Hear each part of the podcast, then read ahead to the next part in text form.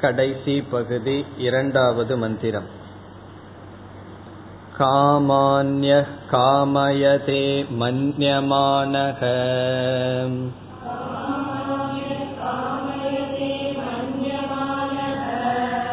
स कामभिर्जायते तत्र तत्र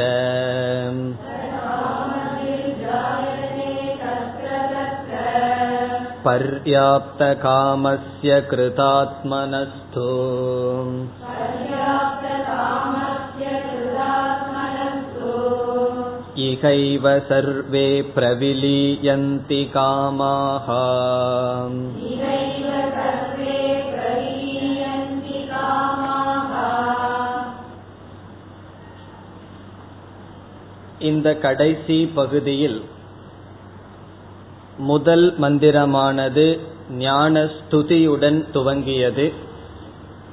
இரண்டாவது மந்திரத்தில் காம தியாகம் சாதனையாக கூறப்பட்டது. நேரடியாக உபனிஷத் கூறவில்லை.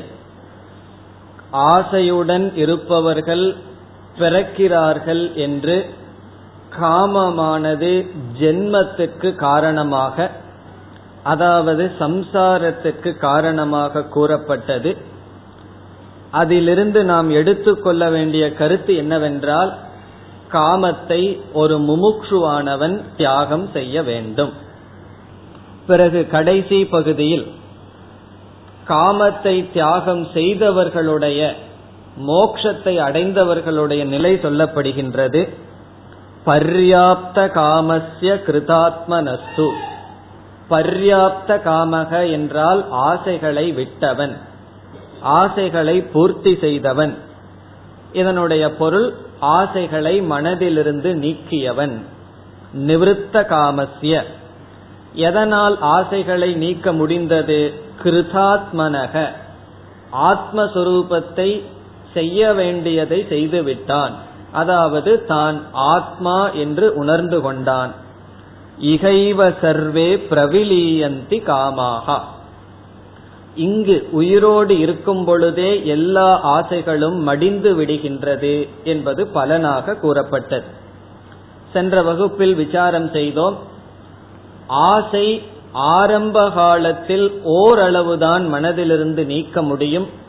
ஆசையை நீக்கினாலும் ஆசைப்படுகின்ற பொருளில் இருக்கின்ற வேல்யூ அது இருக்கத்தான் செய்யும். தான் ஆத்மா என்று தெரிந்து ஜெகத் மித்யா என்று தெரிந்துவிட்டால் பூர்ணமாக ஆசையானது நீங்குகின்றது என்று பார்த்தோம். இனி நாம் தொடர வேண்டும். மூன்றாவது மந்திரம். நாயமாத்மா பிரவச்சனேன லப்யக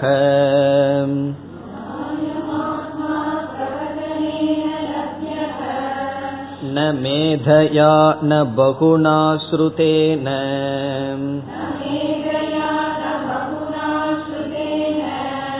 यमेवैष वृणुते तेन लभ्यः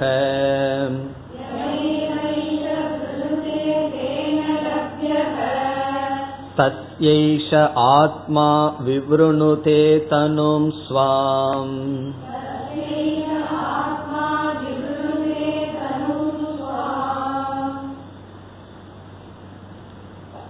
மூன்று நான்கு.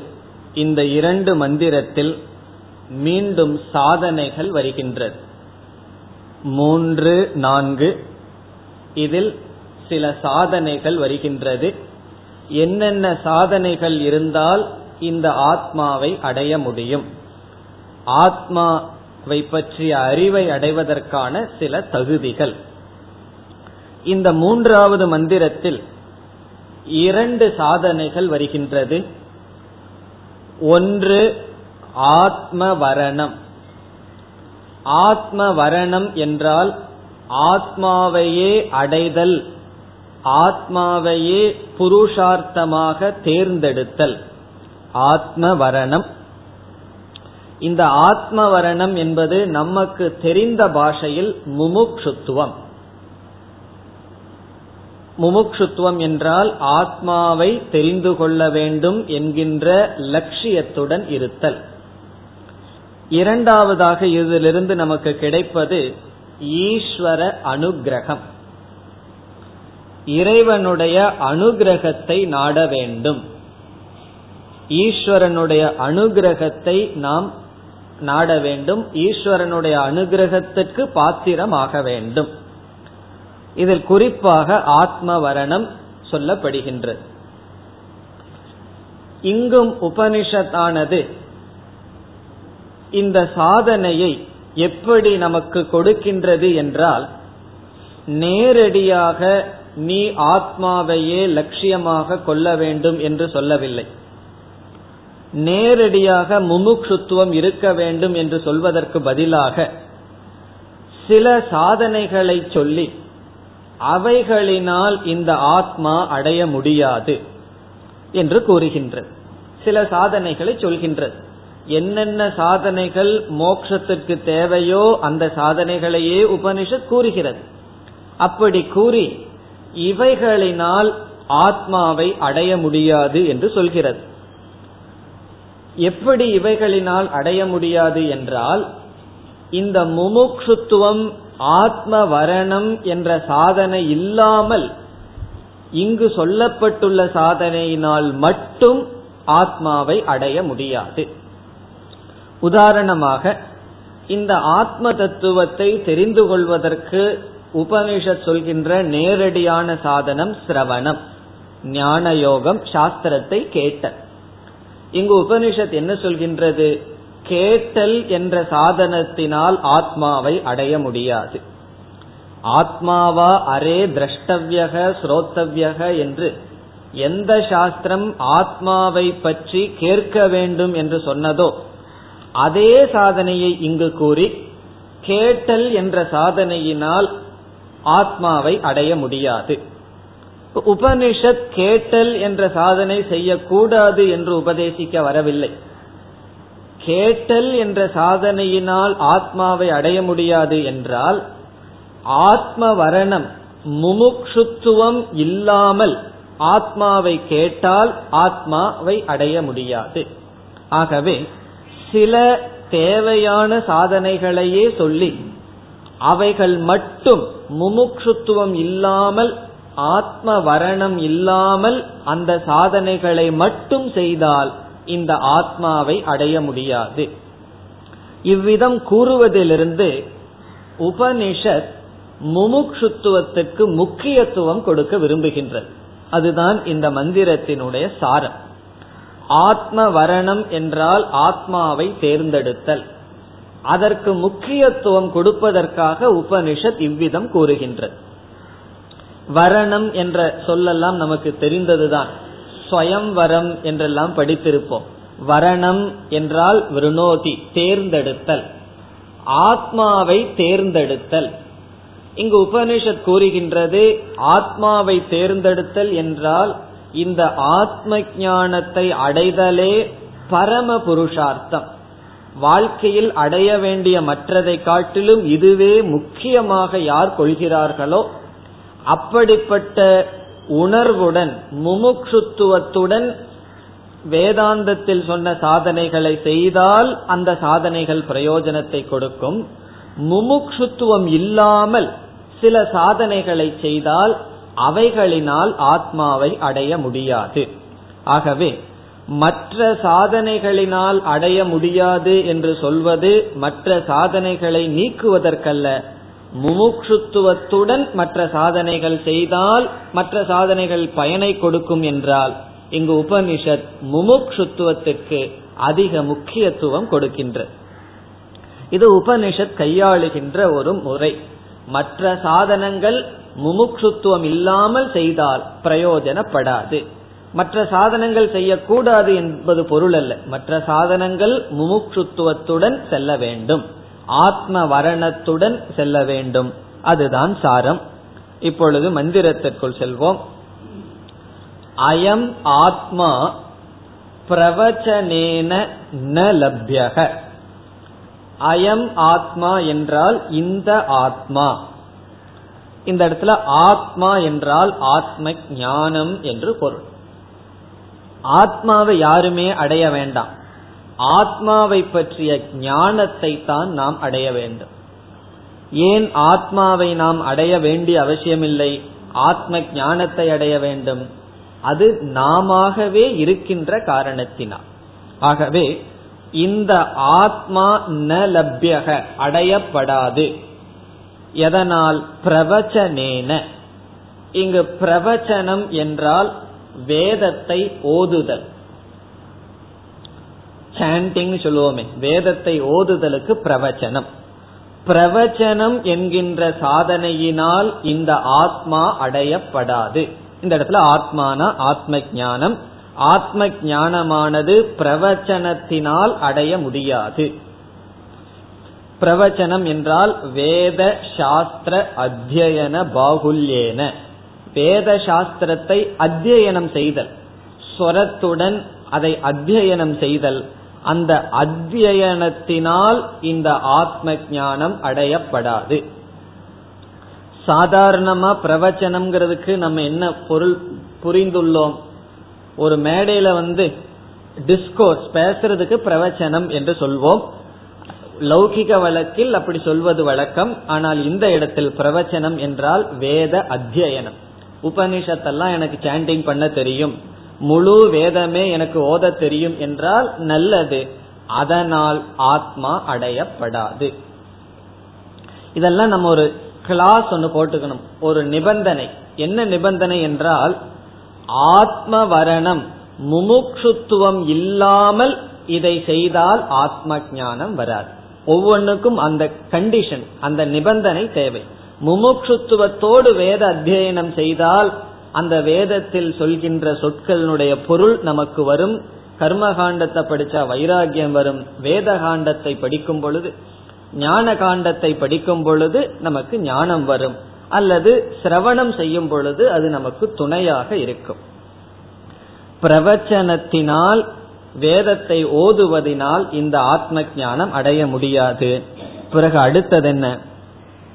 ந மேதையா. மேதா என்றால் கிரந்தார்த்த தாரண சக்தி. ஞாபக சக்தி. மனதில் ஞாபகம் வைத்துக் கொள்கின்ற சக்திக்கு மேதா என்று பொருள். மேதா என்றால் மெமரி பவர் கிரந்த அர்த்த தாரண சக்தி. கிரந்தத்தினுடைய அர்த்தத்தை தாரணம். மனதில் வைக்கின்ற சக்திக்கு பேர் மேதா சக்தி. இந்த மேதையினால் இந்த ஆத்மாவை அடைய முடியாது. அதாவது உபனிஷத்தை மனப்பாடம் செய்வதனால் இந்த ஆத்ம தத்துவத்தை நாம் அடைய முடியாது. ரொம்ப பேர்த்துக்கு அது ஒரு கவலை. எல்லா உபநிஷத்தை எல்லாம் பைகாட் பண்ணணும் யாராவது சொல்லி வச்சோம்னு வச்சுப்போம் முதல்ல சாமிஜி அப்படித்தான் செய்தார். சாமிஜி என்ன செய்தார்கள் என்றால் ரொம்ப முக்கியத்துவம் கொடுத்து வகுப்புல பேசினார்கள். உபனிஷத்தை எல்லாம் பைகாட் பண்ணணும்னு சொல்லி. ரொம்ப பேர் கம்ப்ளைண்ட் பண்ண ஆரம்பிச்சிட்டாங்க. இந்த வயசுல ஆரம்பிச்சு எங்கனால முடியல அது ஒரு பெரிய கவலை ஆயிடுது கொஞ்ச நாளைக்கு அப்புறம் சாமிஜி மாத்திட்டாங்க. பைகாட் எல்லாம் பண்ண வேண்டாம். அதெல்லாம் டீச்சருக்கு தான் வேணும். உங்களுக்கு புரிஞ்சுட்டா போதும்னு சொல்லி. ஆகவே இந்த பைகாட் பண்றது இதை வந்து ஞாபகம் வச்சுக்கிறது அப்படிங்கிறது உண்மையிலேயே ஆசிரியருக்கு வேண்டிய வேலை தான் அப்பதான் ஒரு உபனிஷத்தோ கீதைக்கோ சம்மரி சொல்லணும்னு வச்சுக்கோ. அந்த மந்திரம் எல்லாம் ஞாபகம் இருந்தா உபதேசம் பண்றதுக்கு டீச்சிங்க்கு ரைட் நம்முடைய மோட்சத்துக்கு கண்டிப்பா அவசியம் இல்லை. அதுல சந்தேகமே வேண்டாம். எனக்கு வந்து மனசுல நிக்க மாட்டேங்குதுன்னா அந்த அந்த மந்திரம் நிக்க வேண்டாம். அர்த்தம் நின்னா போதும். இந்த மந்திரத்திலிருந்து என்ன அர்த்தம் நம்ம படிக்கிறோமோ அது இருந்தா போதும். இதே உபனிஷத்துல சப்தம்ங்கிறது வந்து அபராவித்யா. அந்த சப்தத்திலிருந்து வர்ற அர்த்தம் தான் பராவித்யா. நம்ம பராவித்தியை தானே நமக்கு வேணும். ஆகவே மேதா சக்தி எல்லாம் நமக்கு குறைஞ்சிருதுன்னா நல்லது. வெளி விஷயங்கள் சிலதெல்லாம் மறந்துருப்போமே. பத்து வருஷத்துக்கு முன்னாடி யாராவது தேவையில்லாத விஷயங்கள் எல்லாம் சொல்லியிருப்பாங்க அதெல்லாம் போகணுமே. ஆனா அது போக மாட்டேங்குது. வேற ஏதாவது போயிட்டு இருக்கு அப்படி ஏதாவது ஞாபக சக்தி எல்லாம் குறைஞ்சிட்டு வர வர நல்லதுதான். ஆகவே ந அனுத்தியாயாத் பகூன் சப்தான்னு சாஸ்திரம் சொல்லு தேவையில்லாத விஷயங்களை மனசுக்குள்ள போடாத அப்படின்னு சொல்லுது சாஸ்திரம். ஆகவே மேதையா என்றால் கேவலம். முமுட்சுத்துவம் இல்லாமல் கிரந்தத்தை மனப்பாடம் செய்வதனால் மட்டும் இந்த ஆத்மாவானது அடைய முடியாது. இப்ப யாராவது ரொம்ப உபநிஷத்தை எல்லாம் பைகாட் பண்ணி வச்சிருந்தா அவங்களை எல்லாம் பார்த்து பொறாமப்பட வேண்டாம். நீங்க எல்லாம் மோட்சத்தை அடைஞ்சிட்டீங்கன்னு நினைக்க வேண்டாம். அதே போல நமக்கு மனசுல நிக்கலினா அந்த குறை நமக்கு இருக்கக்கூடாது. எனக்கு உபனிஷத் ஞாபகத்துக்குமே வரமாட்டேங்குதுன்னு வர வேண்டாம். அதனுடைய அர்த்தம் தான் நமக்கு முக்கியம். அதற்காக உபனிஷத்தை வந்து பைகாட் பண்ணக்கூடாது படிக்க கூடாதுன்னு பொருள் அல்ல. இங்க உபனிஷத்தினுடைய மந்திரத்தை எல்லாம் மனசுல வச்சுக்க கூடாதுன்னு உபனிஷத் சொல்லவில்லை. முமுட்சுத்துவம் இல்லாமல் வெறும் மந்திரங்களை ஞாபகம் வைத்துக் கொண்டால் அதனால் பிரயோஜனம் கிடையாது. அனபியாசே விஷம் சாஸ்திரம் அப்படின்னு ஒரு ஸ்லோகம் சொல்லும். நம்ம அறிவை அடைஞ்சிட்டு அந்த அறிவுப்படி வாழ்க்கை இல்லைன்னு சொன்னா அந்த சாஸ்திரமே நமக்கு விஷம். எப்படி? அஜீர்ணே போஜனம் விஷம். ஜீர்ணமாகலினா நம்ம சாப்பிடுற சாப்பாடே விஷத்தை போல. நமக்கு அந்த தத்துவம் தான் முக்கியமே தவிர கிரந்தம் அந்த புஸ்தகம் மனசில் இருக்கா இல்லையாங்கிறது முக்கியம் அல்ல. ந மேதையா. அதனால இனிமேல் யாருமே எனக்கு வந்து மனசுல மந்திரம் நிக்க மாட்டேங்குது அப்படின்னு சொல்லவே கூடாது. அர்த்தம் மனதில் இருந்தால் போதும்.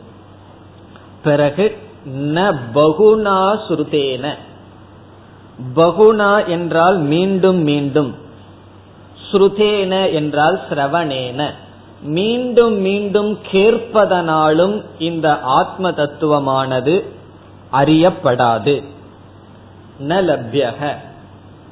மீண்டும் மீண்டும் கேட்பதனாலும் பிரயோஜனம் இல்லை.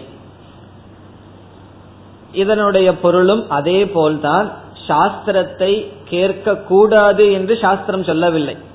ஆனால் முமுட்சுத்துவம் இல்லாமல் எவ்வளவு வருடம் கேட்டாலும் பிரயோஜனம் கிடையாது. முமுட்சுத்துவம் தான் முக்கியம். அது பின்னாடி வரும். இதுவரைக்கும் சொல்லல. முமுட்சுத்துவம்ங்கிறத அடுத்த வரியில தான் வர இருக்கின்றது. ஆகவே ஆத்ம வரணம் முமுக்ஷுத்துவம் இந்த ஆத்மாவையே தெரிந்து கொள்ள வேண்டும் என்கின்ற கமிட்மெண்ட் அந்த தியாகம் இல்லாமல் எவ்வளவு வருடம் கேட்டாலும் இந்த ஆத்மாவானது ரகசியமாகவே இருக்கும் அதனாலதான் உபநிஷத்துக்கு இனியொரு பெயர் ரகசியம் என்று பெயர். இது வந்து எல்லா ரகசியத்திலும் பெரிய ரகசியம். ராஜ வித்யா ராஜ குஹ்யம்னு பகவான் சொல்லுவார். இது ஏன் எல்லா ரகசியத்திலும் பெரிய ரகசியம் தெரியுமோ? மற்ற ரகசியம் எல்லாம் இனியொருவர்கிட்ட சொன்னா அது ரகசியமா இருக்காது. போயிரும். ஆனா இது வந்து தகுதி இல்லாதவர்களுக்கு சொன்னாலும் கூட ரகசியமாகவே இருக்கு. அது புரியாது. ஆகவே இது ரகசியம்னு ஏன் சொல்றோம் அப்படின்னா மற்றவங்களுக்கு சொன்னாலும் கூட அது புரியாது. அது ரகசியமாகவே இருந்து இருந்து கொண்டு இருக்கு. ஆகவே இது வெளியே சொன்னாலும் அது ரகசியமாகவே இருக்கிறதுனால தான் ரகசியத்திலேயே பெரிய ரகசியம் சொல்லியிருக்கு. ஆகவே இப்படிப்பட்ட ஆத்மாவை ஒருவர் இருபது வருஷம் அல்லது முப்பது வருஷம் கேட்டிருக்காருன்னு வச்சுக்குவோம். கேட்டதற்கு பிறகும் கூட ஆத்மா யார் அனாத்மா என்ன அப்படிங்கிறது தெரியாமையே இருக்கலாம். அது சாஸ்திரத்தினுடைய குறை அல்ல ரொம்ப பேர் இதை தவற சாஸ்திரத்துக்கு நீட்டி விடுகிறார்கள். ஒருவரை பார்க்கிறார்கள் சாஸ்திரம் படிச்சிட்டு இருக்கிறவர்கள் இருபது வருஷமா சாஸ்திரம் படிச்சு ஒரு விதமான இம்ப்ரூவ்மெண்ட்டும் கிடையாது. ஒரு விதமான ஒரு மாற்றத்தையும் அவர்களிடம் பார்க்கல. இப்ப மற்றவங்க என்ன முடிவு செய்கிறார்கள்? அதனால சாஸ்திரம் படிக்கிறதுல பிரயோஜனமே கிடையாது. நேரடியா திருஷ்டாந்தம் இருக்கே. நம்ம கண்ணுக்கு முன்னாடி இப்படிப்பட்டவர்களை நான் பார்க்கிறேன்னு சொல்லி. ஆகவே சாஸ்திரம் படிச்சு ஒருவருக்கு பிரயோஜனத்தை கொடுக்கல அப்படின்னு சொன்னா அந்த குறை சாஸ்திரத்துல இல்ல பிரமாணத்துல கிடையாது. பிரமாதா அதை படிக்கிறவங்களிடம் தான் குறை இருக்கின்றது. என்னைக்குமே பிரமாத்திரு தோஷம்தான். அதை படிப்பவர்களிடம் தான் குறை இருக்கும். ஒரு சரியான குரு கிடைக்கல சரியான சாஸ்திரம் கிடைக்கலன்னா பிரமாண தோஷம் வரலாம். சாஸ்திரத்துல தோஷம் வரலாம். ஆனால் சரியான ஆசிரியர் சரியான சாஸ்திரம் ஆசிரியர் நல்லவதா இருந்து மந்திரத்தை எடுத்துட்டு துவைதத்தையோ விசிஷ்டாத்வைத்தையோ போதித்தால் சரியான சாஸ்திரம் சரியான ஆசிரியர் இருந்தும் ஒருவர் புரிந்து கொள்ளவில்லை என்றால் ஒரே ஒரு காரணம் அது அதிகாரித்துவம் அவர்களிடம் இல்லாமல் இருக்கலாம். ஆகவே இங்கு சாஸ்திரம் என்ன செய்து விட்டது? மூன்று சாதனைகளை சொல்லி இவைகளினால் ஆத்மா அடையப்படாது. வேதத்தை ஓதுவதினால் வேத மந்திரங்களை மனதில் ஞாபகம் வைத்துக் கொள்வதனால் பலமுறை இதை கேட்பதனால் இந்த ஆத்மா அடையப்படாது. இதை நாம் எப்படி புரிந்து கொள்ள வேண்டும் என்றால் இந்த மூன்று சாதனைகளும் முமுட்சுத்துவத்துடன் சென்றால் இவைகளினால் பிரயோஜனத்தை அடைவோம். முமுட்சுத்துவங்கிற சாதனையுடன் ஆத்மாவே என்னுடைய கோல் ஆத்மாவை அடைவதுதான் என்னுடைய லட்சியம் என்கின்ற எண்ணத்துடன் பாவனையுடன் இந்த சாதனைகளை செய்தால் இந்தந்த சாதனைகளினால் அடைகின்ற பிரயோஜனத்தை அடைவோம். இல்லாவிட்டால் இதனால் பிரயோஜனத்தை நாம் அடைய மாட்டோம். இங்கு மற்ற சாதனைகளை நிந்திப்பது உபனிஷத்தினுடைய நோக்கமல்ல முமுட்சுத்துவத்தினுடைய பெருமையை கூறுவது. இனி மூன்றாவது வரிக்கு வருவோம். எமே வைஷ விருணுதே தேன லப்யக. தஸ்யைஷ ஆத்மா விவருணுதே தனும் ஸ்வாம். நான்காவது வரியும் வேறு கருத்து. இந்த முமுட்சுத்துவம் என்பது மூன்றாவது வரியில் தான் வருகின்றது. அதுவும் உபனிஷத் நேரடியா சொல்லணுமா? அதுவும் கிடையாது. இந்த முமுட்சுத்துவம் ஆத்ம வரணம்ங்கிற சாதனைய உபனிஷத் நேரடியாக சொல்லவில்லை. அதுவும் நாம் எடுக்க வேண்டும். எம் ஏவ ஏஷக விருணுதே. இங்கு ஏஷக என்றால் ஏஷக புருஷக. ஏஷக புருஷக. எம் என்றால் ஆத்மாவை. விருணுதே என்றால் தேர்ந்தெடுக்கிறானோ. என் புருஷகன்னு சொன்னா மனிதன். யார் இந்த ஆத்மாவை தேர்ந்தெடுக்கின்றானோ? யார் இந்த ஆத்மாவை தேர்ந்தெடுக்கின்றானோ? தேன அந்த புருஷனால் லப்யக ஆத்மா. இந்த ஆத்மாவானது அடையப்படும். இந்த மூன்றாவது வரி கொஞ்சம் கடினமான வரி. இதற்கு ரெண்டு விதமான பொருள் பார்க்க போறோம் முழுமையா. முதல் ஒரு பொருளை பார்க்கின்றோம். எல்லாமே புரோனவுனர் ஏஷக என்றால் இவன் என்று பொருள். இந்த இடத்துல ஏஷகங்கிறதுக்கு புருஷன் மனிதன் அதிகாரி என்று பார்க்கின்றோம். யார் ஒருவன்? எம் என்றால் இந்த ஆத்மாவை விருணுதே தேர்ந்தெடுக்கின்றானோ? விருணுதே என்றால் தேர்ந்தெடுக்கின்றானோ? தேன புருஷேன அதிகாரினா அவனால் இந்த ஆத்மா அடையப்படுகின்றான். இப்ப முதல் பொருள் எப்படி? யார் இந்த ஆத்மாவை எம் ஆத்மானம் விருணுதே தேர்ந்தெடுக்கிறார்களோ தேன அவனால் இந்த ஆத்மாவானது அடையப்படுகின்றது. அதாவது இந்த ஆத்மாவை யார் தேர்ந்தெடுக்கிறார்கள் என்பதனுடைய பொருள் நம்முடைய வாழ்க்கையில் நம்முடைய லட்சியமாக எதை வேண்டுமானாலும் தேர்ந்தெடுக்கலாம். ஸ்ரேயஸ் பிரேயஸ் என்று இரண்டு விதமான லட்சியம் இருக்கின்றது. நாம் வாழ்க்கையில் எதை வேண்டுமானாலும் நம்முடைய கோல் சாத்தியமாக தேர்ந்தெடுக்கலாம். ஆனால் ஏஷக எவன் இந்த ஆத்மாவையே லட்சியமாக தேர்ந்தெடுக்கின்றானோ அவனால் தான் இந்த ஆத்மா அடையப்படுகின்றது. இந்த இடத்துல தேர்ந்தெடுத்தல் என்று சொல்வது உபனிஷத் இனி ஒரு அழகான வார்த்தையும் பயன்படுத்துகின்றது. எம் ஏவ என்ற ஒரு சொல் இருக்கின்றது. ஏவ என்ற சொல்லை எம்ங்கிற இடத்துல சேர்த்திய படிப்போம். எம் ஏவ என்றால் இந்த பரமாத்மாவையே தேர்ந்தெடுக்கின்றானோ. ஏவ என்றால் அதை மட்டும். இந்த பரமாத்மாவையே எவன் தேர்ந்தெடுக்கின்றானோ தன்னுடைய வாழ்க்கையின் லட்சியமாக அவனால் அடையப்படும். ஏற்கனவே இந்த சொல்லுக்கு அர்த்தம் பார்த்திருக்கோம். ஏவ என்ற சொல் மற்றதை நீக்குகின்றது. வியாவர்த்தியம். இப்ப ராமன் மட்டும் வீட்டுக்கு வந்தான் என்று சொன்னால் மட்டும் என்ற சொல் ராமன் வந்தான்கிறதை காட்டவில்லை வேறு யாரும் இல்லை என்பதை காட்டுகின்றது. நீங்கள் மட்டும் வந்தீர்களா? அந்த மட்டும் என்ற சொல்லினுடைய பொருள் என்ன? வேறு யாரும் வரவில்லை. எம் ஏவ விருணுதே என்றால் இந்த ஆத்மாவை மட்டும் தேர்ந்தெடுக்கின்றான். பிறகு பிரேயஸை வேறு எந்த புருஷார்த்தத்தையும் தேர்ந்தெடுப்பதில்லை. தர்மக அர்த்தக காமக. அறம் பொருள் இன்பம் இந்த மூன்று புருஷார்த்தத்தையும் நீக்குவதுதான் ஏவ என்ற சொல். எம் ஏவ. இந்த ஆத்மாவை மட்டும் தேர்ந்தெடுக்கின்றான்.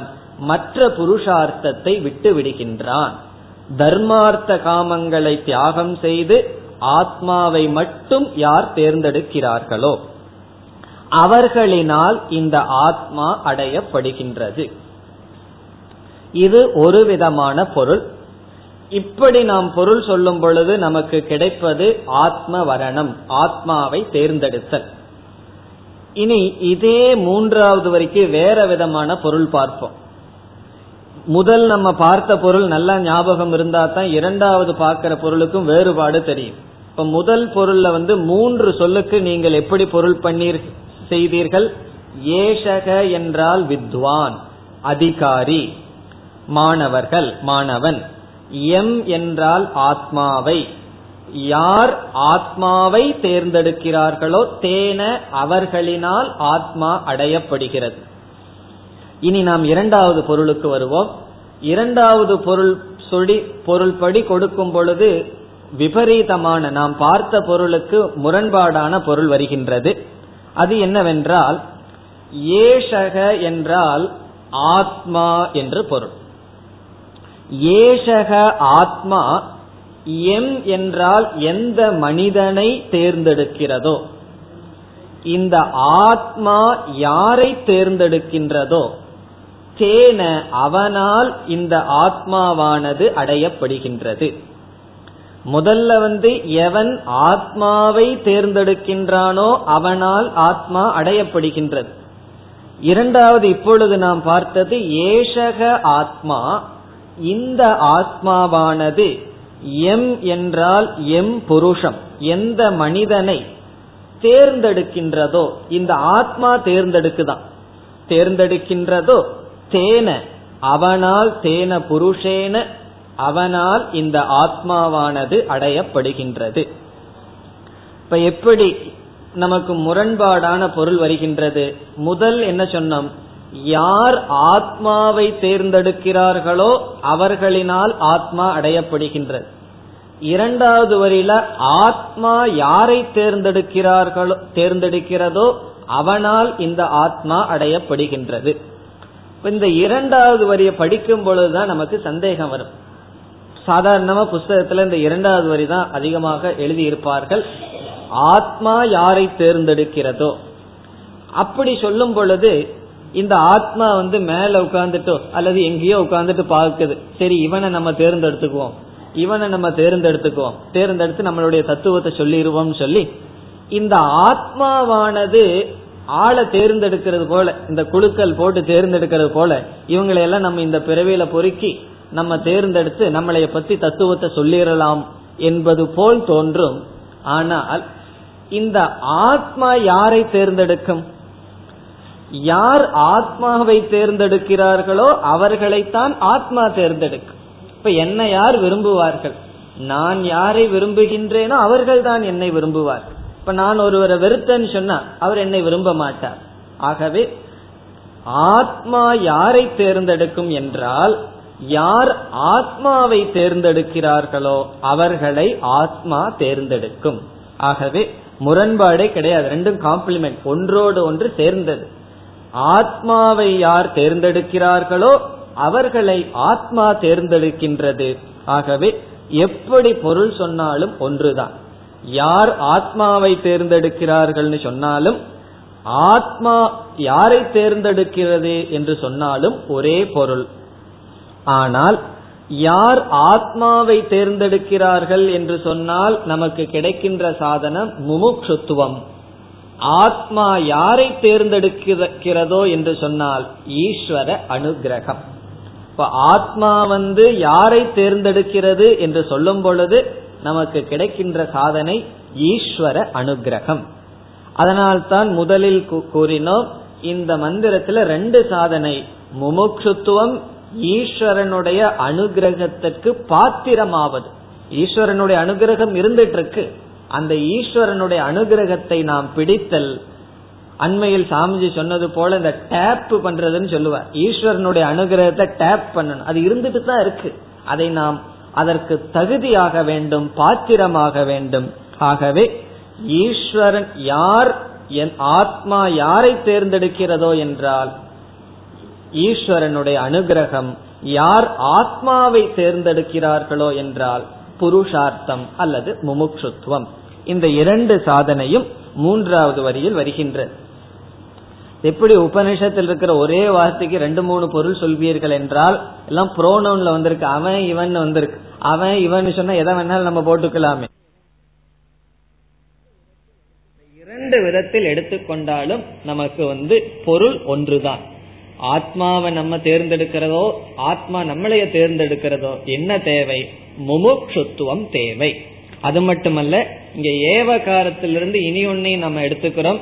இந்த தேர்ந்தெடுக்கிறதுன்னு சொன்னா சில பேர்த்துக்கு சமரசம் இருக்கு. எத்தனையோ ஆசைகள் ஆத்மா ஒரு ஆசையா இருந்துட்டு போட்டுமே ஏன் மத்த ஆசையை விடணும்னு சொன்னா தூரமே தே விபரீதே விஷூச்சி ஏதோ ஒன்னதான் நாம் எடுத்துக்கொள்ள முடியும். இது ஒரே வழியில கிடையாது. ஒரே வழியில ஆத்மாவையும் எடுத்துட்டு அப்படியே கூட சேர்ந்து வேறையும் எடுத்துட்டு போலாம்னு கிடையாது. இது வேறு விதமான பாதை. ஆகவே மற்றதை துறந்துதான் இந்த ஆத்மாவை வரணம் செய்ய முடியும். சரி இப்படி ஆத்மாவை தேர்ந்தெடுத்தவனுக்கு அல்லது யாருக்கு யாரை ஆத்மா தேர்ந்தெடுத்ததோ அதனால் என்ன பலன்? கடைசி வரி. சஸ்ய ஏஷக ஆத்மா விவருணுதே. தஸ்ய என்றால் அந்த புருஷனுக்கு அந்த அதிகாரிக்கு அந்த மனிதனுக்கு. இதுல எல்லாம் நமக்கு ரெண்டு மூணு அர்த்தம் அல்ல இனி எல்லாம் ஒரே ஒரு அர்த்தத்தை தான் பார்த்துட்டு இருக்க போறோம். தஸ்ய என்றால் அவனுக்கு ஏஷக ஆத்மா இந்த ஆத்மாவானது ஏஷக ஆத்மா இந்த ஆத்மாவானது விவருணுதே விளக்குகின்றது எடுத்து காட்டுகின்றது. பிரகாசப்படுத்துகின்றது. அவனுக்கு இந்த ஆத்மா பிரகாசப்படுத்துகின்றது. இந்த ஆத்மா எதை பிரகாசப்படுத்துகின்றது? ஸ்வாம் தனும். ஸ்வாம் என்றால் தன்னுடைய தனு என்றால் சொரூபம். தன்னுடைய சொரூபத்தை இந்த ஆத்மா அவனுக்கு விளக்குகின்றது. ஸ்வாம் தனு தன்னுடைய சொரூபத்தை விவருணுதே என்றால் விளக்குகின்றது எடுத்து அவனுக்கு பிரகாசப்படுத்துகின்றது. அவனுக்கு என்றால் யாருக்கு? யார் ஆத்மாவை தேர்ந்தெடுத்தார்களோ அல்லது யாரை ஆத்மா தேர்ந்தெடுத்ததோ அவர்களுக்கு இந்த ஆத்மாவானது தன்னுடைய சுரூபத்தை விளக்குகின்றது. இதுவும் ஒரு விதமான பிகரேட்டிவ் எக்ஸ்பிரஷன் அதாவது ஆத்மா விளக்குகின்றது என்றால் என்ன? அந்த ஆத்மா அவனுக்கு விளங்குகிறது என்று பொருள். இந்த ஆத்மாவினுடைய சொரூபம் நன்கு தெரிகின்றது. இது அனாத்மா இது ஆத்மா. நான் ஆத்மாவாக இருக்கின்றேன். இந்த ஆத்மா அனாத்மான்னு தெரிஞ்சதற்கு பிறகு நான் அனாத்மான்னு நினைக்க கூட இது ஆத்மா அனாத்மான்னு தெரிந்தால் ஆத்மஸ்வரூபமாக நான் இருக்கின்றேன் என்று அவன் புரிந்து கொள்கின்றான். ஆகவே இந்த ஆத்மா எதனால் அடையப்படுகின்றது என்றால் ஆத்மாவை தேர்ந்தெடுத்து பிரவச்சனம் மேதா சிரவணம் செய்வர்கள் செய்பவர்களினால் ஆத்மா அடையப்படுகின்றது. நான் ஆத்மாவை தேர்ந்தெடுக்கின்றேன். எனக்கு மேதாவும் வேண்டாம் சிரவணமும் வேண்டாம் பிரவச்சனம் வேண்டாம்னு சொல்லக்கூடாது. அவைகளெல்லாம் தேவை. எந்த நிபந்தனையுடன் முமுட்சுத்துவத்துடன் அவைகளெல்லாம் தேவை. இனி நான்காவது மந்திரம் नायमात्मा बलहीनेन लभ्यः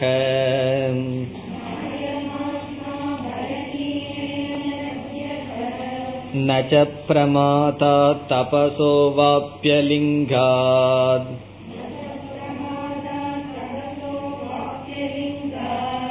एतैरुपायैर्यथते यस्तु विद्वान्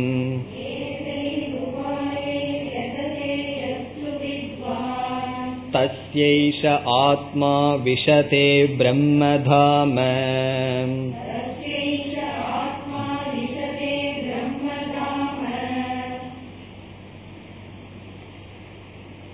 இந்த மந்திரத்திலும் சில சாதனைகள் சொல்லப்படுகின்றது ஆத்ம வரணத்துடன் சேர்ந்து இங்கு சொல்லப்பட்டுள்ள சாதனைகளும் நாம் சேர்த்திக் கொள்ள வேண்டும். இங்கு மூன்று விதமான சாதனைகள் சொல்லப்படுகின்றது மூன்று சாதனைகள் இங்கு சொல்லப்படுகின்றது.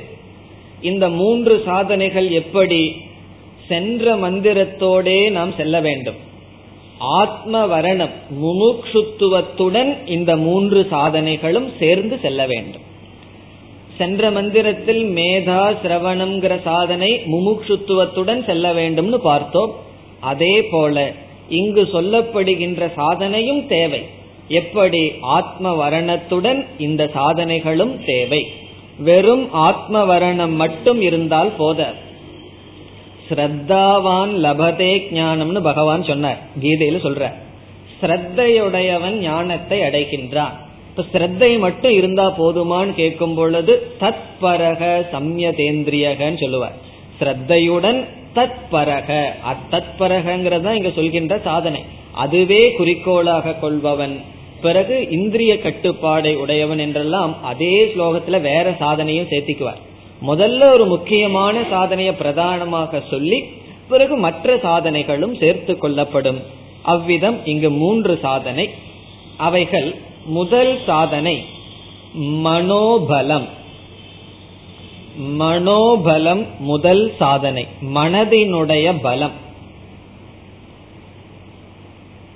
மனோபலம் என்றால் என்ன என்றெல்லாம் விசாரம் செய்வோம். இரண்டாவது சாதனை அப்பிரமாதக கவனமாக இருத்தல். அப்பிரமாதக என்றால் கவனமாக இருத்தல். மூன்றாவது சாதனை வைராகியத்துடன் கூடிய ஞானம். வைராகிய சகித ஞானம். வைராகியத்துடன் கூடிய ஞானம். இந்த மூன்றும் இங்கு சொல்லப்படுகின்றது மனோபலம் அப்பிரமாதக வைராகிய சகித ஞானம். மனதினுடைய பலம் கவனமாக இருத்தல் வைராகியத்துடன் ஞானத்தை வைத்திருத்தல். வைராகியத்துடன் கூடிய ஞானம். வெறும் ஞானம் இருந்து வைராகியம் இல்லை என்றால் பிரயோஜனம் இல்லைன்னு உபனிஷத் கூறுகின்றது. இப்பொழுது ஒவ்வொன்றாக எடுத்துக்கொள்வோம். மனோபலம் என்றால் பலம் என்றால் ஸ்ட்ரென்த் சக்தி. நம்முடைய உடம்புல வந்து பலம் பலகீனம்னு ரெண்டு இருக்கு. அதே போல மனதுக்கும் பலம் பலகீனம் என்று இருக்கின்றது. இந்த மனோபலம் இரண்டு விதத்தில் அடையப்படும். முதல் மனோபலம் என்னவென்றால் மனதுக்கு ஒரு சக்தி வரணும்னு வச்சுக்கோமே. இப்ப இந்த உடலுக்கு சக்தி வரணும்னா நம்ம என்ன செய்யணும்? அந்த உதாரணத்துல பார்த்தாவே மனசனுடைய சக்திக்கு நம்மளே புரிந்து கொள்ளலாம். இப்ப இந்த உடலுக்கு நல்ல சக்தி வரணும்னு சொன்னா ரெண்டு வேலை செய்யணும். ஒன்று நல்ல ஆகாரங்களை கொடுக்கணும். நல்ல ஆகாரங்களை கொடுக்கறது மட்டும் பத்தாது தேவையில்லாத ஆகாரங்களை கொடுக்காம இருக்கணும். இந்த வடையை கொஞ்ச நாள் நிறுத்தி வைக்கணும். இந்த வரை சீடையே கொடுத்துட்டு இருந்தோம்னு வச்சுக்குவோம் அதை கொடுக்காம இருக்கிறதே ஒரு விதமான ஆரோக்கியம். ஏன்னா இருக்கிற ஆரோக்கியத்தை கெடுக்காம இருக்கிறமே. ஆகவே பிறகு நல்ல ஆரோ சக்தியையும் கொடுக்கணும். அதே போல நல்ல விஷயங்களை கொடுத்து தேவையில்லாத விஷயங்களை உடம்புக்கு கொடுக்காமல் இருந்தால் இந்த உடல்ல ஆரோக்கியம் வரும். அதே போல மனதுக்கு ஆரோக்கியம் வர வேண்டும் என்றால் நல்ல விஷயங்களை கொடுக்கணும். தேவையில்லாத விஷயங்களை மனசுக்கு கொடுக்க கூடாது. அதுதான் மனதுக்கு ஆரோக்கியம். ஆகவே மனதுக்கு ஆரோக்கியம் வருவதனுடைய முதல் படி சத்தியம் தமக சமக முதலிய சாதனைகளை அனுஷ்டானம் செய்வதனால் வருகின்ற பலம். இந்த சத்தியத்தை நம்ம பேசினாவே மனதுக்கு ஒரு தைரியம் வரும் ஒரு பலம் வரும். ஒருவர் முகத்துல ஒருவரை பார்த்து பேசுறதுக்கு சக்தி வரும். இல்ல அப்படின்னா கீழே குமிஞ்சிட்டு தான் பேசிட்டு இருக்கணும். பொய் சொல்லிட்டு இருந்தோம் வச்சுக்கோ ஒருத்தர் மூஞ்சி பார்த்து பேசுறதுக்கு சக்தி வராது. மகாத்மா காந்திக்கு தைரியம் இருந்ததுன்னு சொன்னா காரணம் என்ன? அது மனோபலம் சத்தியத்தினுடைய பலம் அகிம்சையினுடைய பலம். ஆகவே இந்த மனதுக்கு ஒரு ஆரோக்கியம் வர்றதுக்கு முதல் பண்புகளை எல்லாம் பின்பற்று வருவதனால் வருகின்ற பலம். இதெல்லாம் இங்க சொல்லல. மனதினுடைய பலம் சொல்லி இருக்கு அந்த மனதினுடைய பலம் எப்படி அடைய வேண்டும்ங்கிறதுக்காக நாம் பார்க்கின்றோம். மனதுக்கு பலம் தேவை என்றால் அந்த பலம் என்பது நல்ல பண்புகளை நாம் பின்பற்றுவதனால் வரும். மனதுக்கு பலகீனம் என்றால் என்ன? அது நம்ம விளக்க வேண்டிய அவசியமே இல்லை. பிரத்யமா இருக்கேன் காமம் குரோதம் லோபம் மோகம் மதம் இவைகள் எல்லாம் தான் மனதினுடைய நோய்கள். மனதினுடைய பலகீனம் என்னவென்றால் பொறாமப்படுறது வெறுக்கிறது மற்றவர்களை துன்புறுத்துற மாதிரி வார்த்தையை சொல்றது இவைகளெல்லாம் மனதினுடைய பலகீனம். அதனாலதான் யாராவது தவறான வார்த்தைகள்ல நம்ம துன்புறுத்தினார்னு வச்சுக்கோங்களேன் நம்ம அவர்களை எப்படி பார்க்கணும் சொன்னா இது பலகீனமான மனதிலிருந்து வருகின்ற சொல். இப்ப வந்து நம்ம பஸ்ல நீங்கள் ஏறி அமர்கிறீர்கள் உங்களுக்கு பக்கத்துல பலகீனமான நோய்வாய்ப்பட்ட குஷ்டரோகத்தை உடையவன் வந்து பக்கத்துல உட்கார்றாங்க நமக்கு அது இஷ்டம் அல்ல. ஆனால் நம்ம வெறுப்பமா? என்ன பரிதாபப்படுவோம்? பகவான் அப்படிப்பட்ட நோயை கொடுத்துட்டாரேன்னு சொல்லி. அதே போல யாராவது தவறான பிஹேவியர் ஒவ்வொருவருடைய தப்பான சொற்கள் எல்லாம் என்னன்னா அது குஷ்டமான மனசிலிருந்து வருது. அதனால அவங்கள நான் வெறுக்க கூடாது என்ன செய்யணும்? பரிதாபப்படணும் அவ்வளவுதான். ஆகவே மனதினுடைய நோய் என்றால் ராங் மிஸ்பிஹேவியர் தவறான வார்த்தைகளை பயன்படுத்துதல் பிறகு காமக்ரோத லோபம் பயம் இவைகள் எல்லாம் இப்படிப்பட்ட பலகீனத்தை உடைய மனதினால் இந்த ஆத்மா அடைய முடியாது. அதுதான் இங்க உபனிஷத் கூறுகின்றது. ஆகவே பலமான மனம் தேவை. இந்த பலம் வருவதற்கு ஆரோக்கியம் வருவதற்கு முதல் பண்புகள். ஆனால் சங்கராச்சாரியார் அந்த பொருள் எடுத்துக்கல. அவர் எடுத்துக்கிற பொருள் என்னவென்றால் ஆத்மனிஷ்டா ஜெனித வீரிய ரகிதேன எடுத்துக்கிறார். ஆத்ம ஞானத்தை அடைந்ததற்கு பிறகு நிதித்தியாசனம் என்ற சாதனையை செய்து அதனால் வருகின்ற மனதிற்கு பலம் தேவை. அந்த பலம் இல்லை என்றால் இந்த ஆத்மா அடைய முடியாது. ஆகவே ஆத்ம ஞான நிஷ்டை அடைந்தால் மனதிற்கு ஒரு பலம் வரும். என்ன பலம் தெரியுமோ? இந்த உலகம் அனைத்தும் மித்தியா. இந்த உலகத்தையே துறக்கின்ற பலம் மனதிற்கு வரும். எந்த நாம ரூபங்கள் வந்தாலும் அதை ஜீரோ அது மித்தியா என்று சொல்கின்ற பலம் அப்பொழுதுதான் வரும்.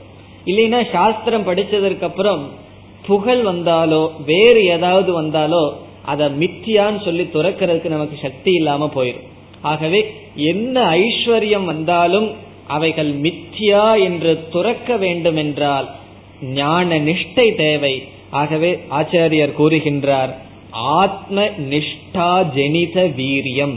இந்த மனதுக்கு வர்ற வீரியம் என்னவென்றால் ஞான நிஷ்டையினால் வருகின்ற பலம் அந்த பலம் இல்லை என்றால் இந்த ஆத்மாவானது அடைய முடியாது. ஆகவே மனதுக்கு ரெண்டு விதமான பலம் தேவை. நல்ல பண்புகளை பின்பற்றுவதனால் வருகின்ற பலம் ஒன்று. பிறகு இந்த ஞான நிஷ்டை நிதித்தியாசனம் செய்வதனால் இந்த உலகத்தை மித்தியா என்று கூறுவதற்கு மனதுக்கு பலம் தேவை. இப்ப வந்து ஒருவர் வந்து ஒரு பத்து லட்சம் ரூபாய் கொண்டு வந்து கொடுக்கிறாருன்னு வச்சுக்கோ நமக்கு. அந்த பத்து லட்சம் ரூபாய வாங்கி அதை அப்படியே வச்சிருக்கிறதுக்கு சாமர்த்தியம் வேணும். இல்ல அப்படின்னா யாராவது நம்மளை ஏமாத்திட்டு போயிடுவார். அதை வேண்டான்னு சொல்றதுக்கு அதை விட சாமர்த்தியம் வேணும். இப்போ ஒருவர் வந்து நம்மளைய திட்டுறாங்கன்னு வச்சுக்கோ திருப்பி திட்டுறதுக்கு கொஞ்சமாவது சாமர்த்தியம் வேணும். இல்லையா? இல்லைன்னா அது ஒருவரிடம் திருப்பி அந்த பழிக்கு பழி வாங்குறோம்னு சொல்றமே அதுக்கு சாமர்த்தியம் வேணும். அவர்களை மன்னிக்கிறதுக்கு நூறு மடங்கு சாமர்த்தியம் வேணும். அதுக்கு ஒரு சின்ன உதாரணம் சொன்னா புரிந்துவிடும். இப்ப வந்து இருபது வயசு பையன் இருக்கான். இனி ஒரு பதினெட்டு வயசு பையன் வந்து அவன் அடிக்கிறான்னு வச்சுக்கோ. அவன் வந்து நீ என்ன அடிக்கிறியான்னு திருப்பி அடிச்சிடுவான். அதே அந்த இருபது வயசு பையனை மூணு வயசு பையன் வந்து அடிச்சு போடுறான். இவன் போய் சண்டைக்கு போயிட்டு இருப்பானா? நீ வந்து என்ன அடிச்சிட்டியான்னு சொல்லி. காரணம் என்னன்னா ரொம்ப இன்சிக்னிபிகண்ட் அப்படி இந்த மூணு வயசு பையனை விட இவனுக்கு நூறு மடங்கு சக்தி இருந்ததுனாலதான் இவனால மன்னிக்க முடிஞ்சது. அதே இது பதினெட்டு வயசு பையன் அடிச்சா ஏன் மன்னிச்சிருக்கலாம்? அவன் வந்து ஓரளவுக்கு சமமான சக்தியை பார்க்கிறான். ஆகவே ஒரு நல்ல குணத்தை பின்பற்றணும்னு சொன்னா மனதுக்கு சக்தி வேணும். இந்த அகில பிரபஞ்சத்தையே பொய்னு சொல்லணும்னு சொன்னா என்ன சக்தி வேணும்னா ஞான நிஷ்டையினால ஒரு சக்தி நமக்கு வரணும். அதைத்தான் சங்கரர் எடுத்துக்கொள்கின்றார். அதுதான் மனோபலம். அந்த பலம் இல்லைன்னு சொன்னா எவ்வளவு வருஷம் சாஸ்திரம் படிக்கலாம் எல்லா உபனிஷத்தையும் கரைச்சு குடிக்கலாம். இந்த ஞானத்தினால் நமக்கு ஒரு பிரயோஜனமும் வராது. அதனால ஞானம்ங்கிறது வேற மனதில் இருக்கிற பலம்ங்கிறது வேற அந்த பலத்தை உபனிஷத் கூறுகின்றது. அதுதான் முதல் வரி. இப்பொழுது முதல் வரியை பார்ப்போம். நாயமாத்மா பலகீனேன ந லப்யக. இங்கே உபனிஷத் பலம்ங்கிறத நேரடியாக சொல்லாமல் அயம் ஆத்மா இந்த ஆத்மாவானது பலஹீனேன பலம் இல்லாதவனால் பலகீனத்தை உடையவனால் நலபியக அடைய முடியாது. பலகீனமானவனால் இந்த ஆத்மா அடையப்படாது. சென்ற மந்திரத்திலேயே பார்த்தோம் இந்த இடத்துல ஆத்மானா ஆத்ம ஞானம் இந்த ஆத்ம ஞானமானது பலகீனமானவனால் அடையப்படாது. இந்த இடத்துல பலகீனம் என்றால் மனதில் இருக்கின்ற பலகீனம். சரீரத்தில் இருக்கிற பலகீனத்தை பத்தி உபனிஷத் அவ்வளவாக சொல்லவில்லை. சரீரத்துல பலம் பலம் தேவை. ஆரோக்கியம் தேவை. நமக்கு ரொம்ப பலம் வேண்டாம். யாரோடும் நம்ம குத்து சண்டைக்கு போக போறது இல்லை மன்னிச்சு தான் விட போறோம் எல்லாத்தையும். அதனால ஏதோ யாருக்கும் யாரையும் சார்ந்து இல்லாத அளவு ஆரோக்கியம் இருந்தா சரி. சரீரத்துக்கு சாதாரண ஆரோக்கியம் தேவை. மனதிற்கு தான் அதிகமான பலம் தேவை. எதர் என்ன பலம்? மன்னிக்கின்ற பலம் மற்றவர்கள் ஒன்னு பேசினா திருப்பி பேசாம இருக்கிறது பலம் இது போல இருக்கிறதுக்கெல்லாம் பலம் தேவை. எல்லாத்த விட கடைசியான பலம் பார்க்கின்ற இதை பொய் அப்படின்னு சொல்றதுக்கு ஒரு பலம் வேணும். இதை பார்த்துட்டே பொய்ன்னு சொல்லணும்னா அது சாதாரண பலம் வேண்டுமா என்ன? அதற்கு தேவை. ஆகவே அப்படிப்பட்ட பலம் இல்லாதது பலகீனம். அந்த பலகீனனால் ஆத்மா அடைய முடியாது. ஆகவே முதல் சாதனம் என்ன? பலம் மனோபலம். அந்த மனோபலம் இரண்டு விதம். நல்ல பண்புகளை பின்பற்றுவதனால் அடைவது பிறகு நிதித்தியாசனத்தினால் அடைதல். இனி இரண்டாவது அப்பிரமாதகன்னு பார்த்தோம். கவனமாக இருத்தல். கவனமாக இருத்தல்னா எதிலிருந்து கவனமாக இருத்தல்? அது கேள்வி வரும் அல்லவா? நீ கொஞ்சம் கவனமா இரு அப்படின்னு சொன்னா எதுல கவனமாக இருக்க வேண்டும்? என்றால் விஷய சங்க நிமித்த பிரமாதாத். இந்த விஷயங்கள் இருக்கிற சங்கத்திலிருந்து நாம கவனமாக இருக்கும் விஷயம்னா நம்மை சுத்தி இருக்கிற பொருள்கள். விஷய சங்கத்தினால் வருகின்ற கவனமின்மை. நம்ம சுத்தி இருக்கிற பொருள்கள் வந்து ஒவ்வொரு பொருளும் நம்முடைய கவனத்தை இழுத்து கொண்டே இருக்கும். ஆகவே நம்முடைய கவனம் கவனம்னா அலர்ட் இல்லாம நம்ம எப்ப போவோம்னு சொன்னா கொஞ்சம் கவனம் இல்லாமல் இருந்து விட்டால் ஏதாவது விஷயத்தினால் நாம் கவரப்பட்டு விடுவோம். கவரப்பட்டு இங்கிலீஷ்லயும் சொல்லலாம் தமிழ்லயும் சொல்லலாம். கவர் அது நம்மளை இழுத்துரும் அதை நம் மூடிவிடும் அல்லது அதனால் நாம் சென்று விடுவோம். அதனுடைய பாதையில் சென்று விடுவோம். ஆகவே இங்கு கவனம் என்றால் நம்மை சுற்றி இருக்கின்ற விஷயங்களில் கவனமாக இருக்க வேண்டும். இந்த வேதாந்தம் எல்லாம் சிலதெல்லாம் கொஞ்சம் உள்டாவா இருக்கும். நம்மை சுற்றி இருக்கிறவங்க எல்லாம் நம்மளைய வெறுத்துட்டும் நமக்கு கஷ்டம் கொடுத்துட்டு இருந்தா அவ்வளவு கவனமா இருக்க வேண்டாம். காரணம் என்ன தெரியுமா? வைராகியம் வந்துடும் சுற்றி இருக்கிறவங்க எல்லாம் கொஞ்சம் புகழ்ந்துட்டும் எல்லாம் கொஞ்சம் இது பண்ணிட்டே இருந்தாங்கன்னா தான் நம்மளை அறியாம போயிரும். கொஞ்ச நாள் கீதையெல்லாம் போ ஆரம்பத்துல கீத கிளாஸுக்கு போகும்போது கொஞ்சம் ஒரு ஒரு அப்செக்ஷன் இருக்கும். கொஞ்ச நாள் கழிச்சு புகழ ஆரம்பிச்சிட்டாங்கன்னு வச்சுக்கோ நமக்கே தலை குழிஞ்சிரும் தலை ரொம்ப குளிர்ந்து போயிடும் நீங்க எல்லாம் கீதை படிக்கிறீங்க பெரிய ஆள்னு சொன்னோம்னா நம்ம வந்து நம்மளையே பெருசா நினைச்சுக்கோ அவங்க சொல்றதெல்லாம் நம்ம சீரியஸா எடுத்துக்கூடாது. ஆகவே கவனமின்மை என்றால் நமக்கு இந்த புகழ் பொருள் இவைகளெல்லாம் வந்தால் நம்மை அறியாமல் நம்முடைய கவனம் சிதறடிக்கப்படலாம் வைராகியம் போயிடலாம் ஆகவே கவனம் தேவை.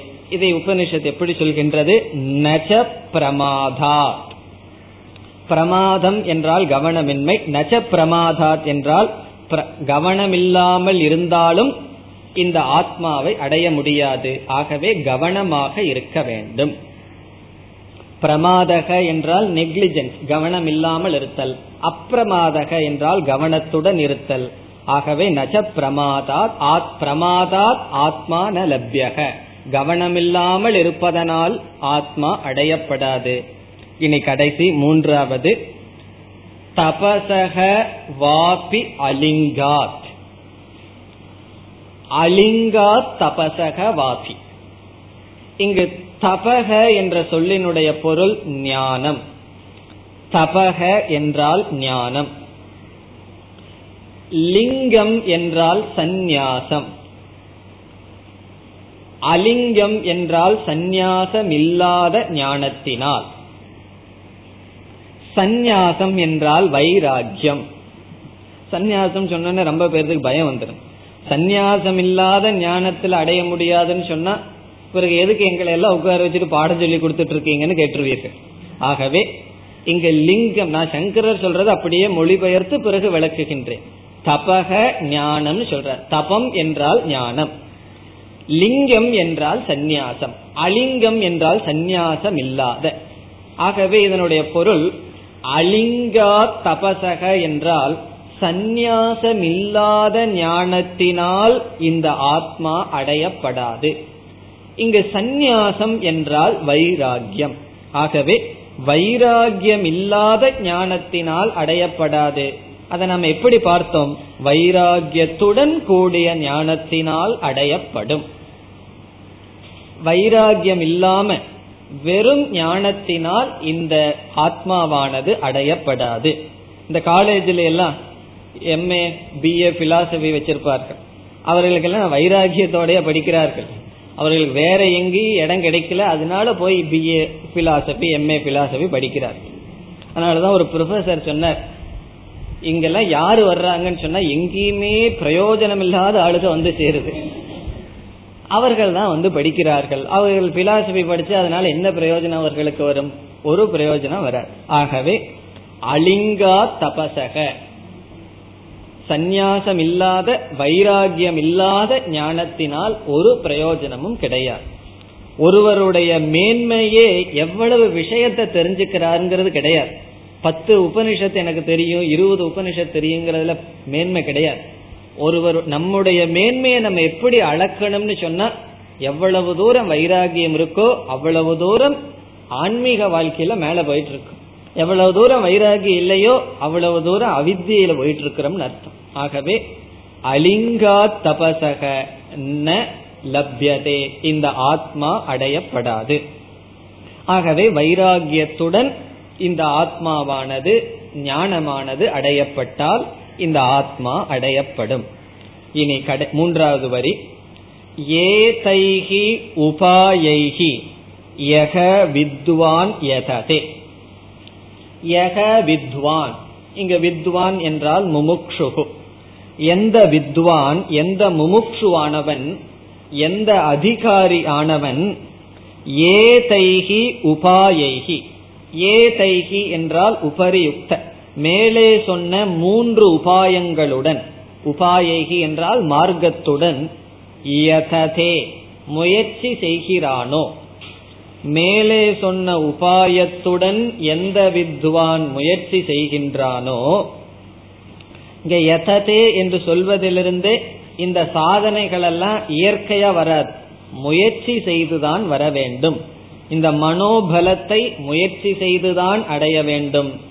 கவனமாக இருப்பதும் முயற்சியுடன் கவனமாக இருக்க வேண்டும். வைராகியத்தை ஒரு முயற்சியில் பத்து முறை பத்து நாள் பத்து நாள் பத்து ஜென்மமே ஆகலாம். மிக மிக முயற்சியுடன் தான் வைராகியத்தை அடைய முடியும். எல்லாம் என்ன அதான் சொல்கிறார்கள். எல்லாருக்கும் இந்த வைராகியம் தான் இருக்க மாட்டேங்குது. எல்லாமே தெரியுது. முன்ன வந்து தெரியாம இருந்தது. இப்ப எனக்கு நல்லா தெரியுது. இது வேண்டாம் இது வேணும். ஆனா வைராகியம் வரமாட்டேங்குது என்று கூறுகிறார்கள். ஆகவே வைராகியத்துக்குன்னு தனி முயற்சி தேவை. இந்த முயற்சியினால் எததே முயற்சி செய்கிறானோ தஸ்ய அவனுக்கு அப்படி முயற்சி செய்கின்ற வித்வானுக்கு தஸ்ய விதுஷக ஏஷக ஆத்மா. இந்த ஆத்மா இப்ப ஏஷகன்னு சொல்றதுல இருந்து ரொம்ப தூரத்தில் இல்லை அவனுடைய இந்த ஆத்மா விஷதே. இந்த ஆத்மா ஒரு இடத்துக்கு செல்கிறது. இந்த ஆத்மா எங்க செல்லுதான் பிரம்ம தாம. தாம என்றால் இருப்பிடம் பிரம்ம என்றால் பரம்பொருள் மேலான பரம்பொருள் இடம் இந்த ஆத்மா செல்கின்றது. பிரம்மதாம விஷதே. பிரம்மதாம என்றால் பிரம்மன் என்கின்ற இருப்பிடத்தை ஆத்மா அடைகின்றது. எந்த ஆத்மா? ஏஷக ஆத்மா. அவனிடம் அவனுடைய ஆத்மஸ்வரூபமானது ஆத்மாவானது பிரம்மனை அடைகின்றது. பிரம்மனாக ஆகின்றது. இதனுடைய பொருள் என்ன? இந்த உபாயத்துடன் முயற்சி செய்பவன் இந்த ஆத்மா பிரம்மன் என்று தெரிந்து கொள்கின்றான். பிரம்மனாக அவன் இருக்கின்றான். இல்ல இல்லை என்றால் அவன் ஜீவனாக சம்சாரியாக இருப்பான். ஆகவே இந்த இரண்டு மந்திரங்களில் நமக்கு கிடைத்த சாரம் என்ன? முமுக்ஷுத்துவம் என்பது முதல் மூன்றாவது மந்திரத்தில் உபதேசிக்கப்பட்ட கருத்து. முமுக்ஷுத்துவம் என்பது ஆத்மாவை மட்டும் புருஷார்த்தமாக வாழ்க்கையில் லட்சியமாக தேர்ந்தெடுத்தல். அப்படி முமுட்சுத்துவத்துடன் இருப்பவர்களுக்கு தெய்வ அனுகிரகம் கிடைக்கின்றது. இறைவனை தேர்ந்தெடுப்பவர்களை இறைவன் தான் தேர்ந்தெடுக்கின்றார் தனக்கு ஞானத்தை கொடுக்க. பிறகு இந்த மந்திரத்தில் முமுட்சுத்துவத்துடன் மனோபலம் தேவை வெறும் அறிவினுடைய பலத்தினால் மட்டும் இந்த ஆத்மாவை அறிய முடியாது. இந்த சூக்மமான புத்தியும் தேவைதான். காரணம் என்னன்னு சொன்னா பஞ்சீகரணம் சொன்னாவே ரொம்ப டஃபா இருக்குன்னு சொல்ற ஆளுகள்லாம் உண்டு. ஏன்னா புத்தி வந்து சூக்மமா இல்ல. படிச்சிட்டு இருக்கிற வரைக்கும் தான் புத்தி சூக்மமா இருக்கும். படிக்கிறது எல்லாம் எப்பவோ படிக்கிறது எல்லாம் எப்பவோ விட்டாச்சு. இந்த மேகசைன் எல்லாம் படிக்கிறதுனால ஒரு புத்தியும் வராது. இருக்கிறதுனா கொஞ்சம் போகலாமே தவிர புதுசா எந்த புத்தியும் வராது. ஆகவே இந்த கூர்மையான புத்தியும் நமக்கு தேவை. அதனாலதான் இந்த புத்தியை பயன்படுத்திட்டு இருக்கிறதுக்கு அந்த கூர்மை இருந்து கொண்டே இருக்கும். அந்த வெறும் புத்தியினாலே மட்டும் புரிந்து கொள்ள முடியாது. புத்திக்கும் பலம் தேவை மனசுக்கும் பலம் தேவை.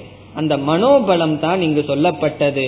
ஆகவே மனோபலம் இரண்டு விதத்தில் அடையப்படும் என்று பார்த்தோம். அப்படி அடையப்பட்ட மனோபலம் கவனமாக இருத்தல் அதைத்தான் வள்ளலார் சொல்லுவார் தனித்திரு விழித்திரு பசித்திருன்னு சொல்லுவார். இந்த விழித்திரு அப்படிங்கறதுதான் கவனம் அலர்ட்டா இருக்கணும். தனித்திருன்னு சொன்னா இந்த பற்று எல்லாம் கொஞ்சம் போவதற்காக பசித்திருன்னு சொன்னா தனித்திருக்கும் போது ஃபுல்லா சாப்பிட்டா என்ன ஆகும்னா நித்திர தான் வரும். ஆகவே கொஞ்சம் வயிற்றுல காலியாக இருக்கட்டும். அதனாலதான் நீ விழித்திருக்க முடியும். ஆகவே இங்கு விழித்திரு என்பதுதான் சொல்லப்பட்டது. இறுதியாக வைராகியம் வைராகியத்துடன் கூடிய ஞானம். இதில் யார் எததே முயற்சி செய்கிறார்களோ அவர்களால் இந்த ஆத்மா அடையப்படும். மேலும் அடுத்த வகுப்பில் பார்ப்போம்.